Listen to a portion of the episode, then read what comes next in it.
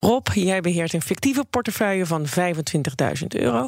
Vorige week heb je het gehad over veilige aandelen... die nou, relatief weinig last hebben van de handelsoorlog. Maar er zijn nog andere vluchthavens. Aan welke beleggingen moet ik dan denken?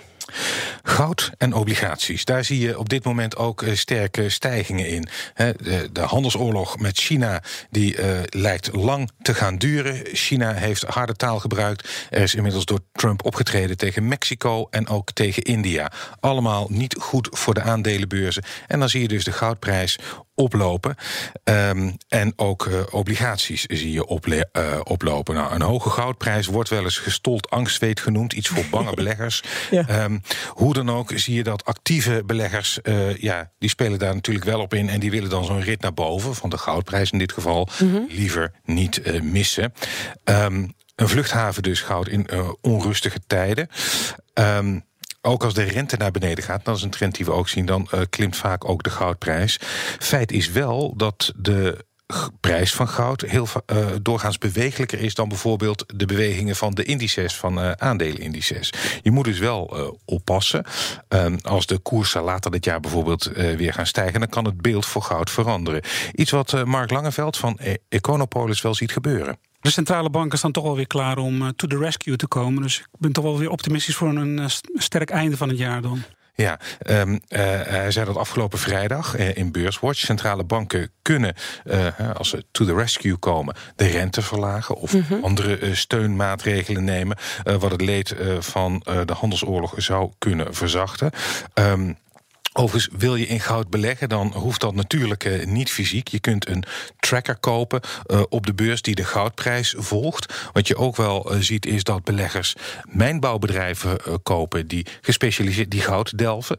daar is wel enige correlatie met de goudprijs, maar die is minder sterk oh, dan ja. de goudprijs zelf. Dus dat is nog veiliger, zou je kunnen zeggen?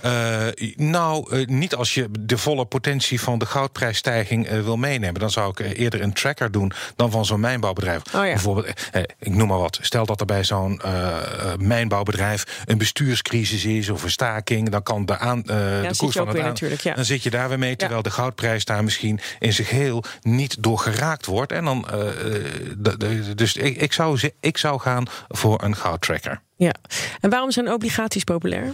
Nou ja, dat zie je als, uh, je hebt er al eens vaker over gehad, als de rente daalt dan stijgt de koers van een obligatie. En de, die koers die stijgt ook omdat er meer vraag is naar obligaties. Dat wordt gezien als uh, net als goud als een vluchthaven. Mm -hmm. Je ziet dat de Amerikaanse tienjaarsrente flink uh, aan het dalen is. Dat geldt ook voor de Duitse en de Nederlandse tienjaarsrente. Die is uh, negatief op dit moment. Dus zeg je, ja, als je nu koopt, dan krijg je aan het eind van de rit... leg je er dus eigenlijk op toe. maar ja, er zit dus, als de rente verder gaat dalen... kun je dus wel een koersstijging meemaken van ja. die obligatiekoers. En dat is iets uh, waar beleggers uh, dus ook in vluchten.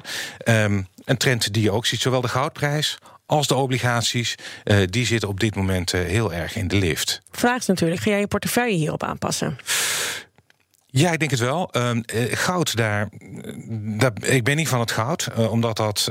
Ja, ik vind die koers te bewegelijk. En we weten, de, het uitgangspunt van Janssen Belegd is verstandig beleggen op de lange termijn. Mm -hmm. um, en dan vind ik, dat, vind ik dat het te volatiel, te bewegelijk. Het is wel zo dat uh, uh, wijsheid is uh, onder beleggers... je moet risico spreiden, niet alleen in aandelen zitten... maar het is ook verstandig om obligaties en vastgoed in mm -hmm. je portefeuille te hebben. Ja, dus je hebt wat aandelen, nu dus ja, obligaties ik, ik erbij? Denk dat een, het zou, ik denk inderdaad dat mijn eerstvolgende stap wel naar de obligaties gaat... en dat ik bijvoorbeeld een tracker of een beleggingsfonds in obligaties ja, ga. Voor hoeveel? Nou, ik denk 1500 euro.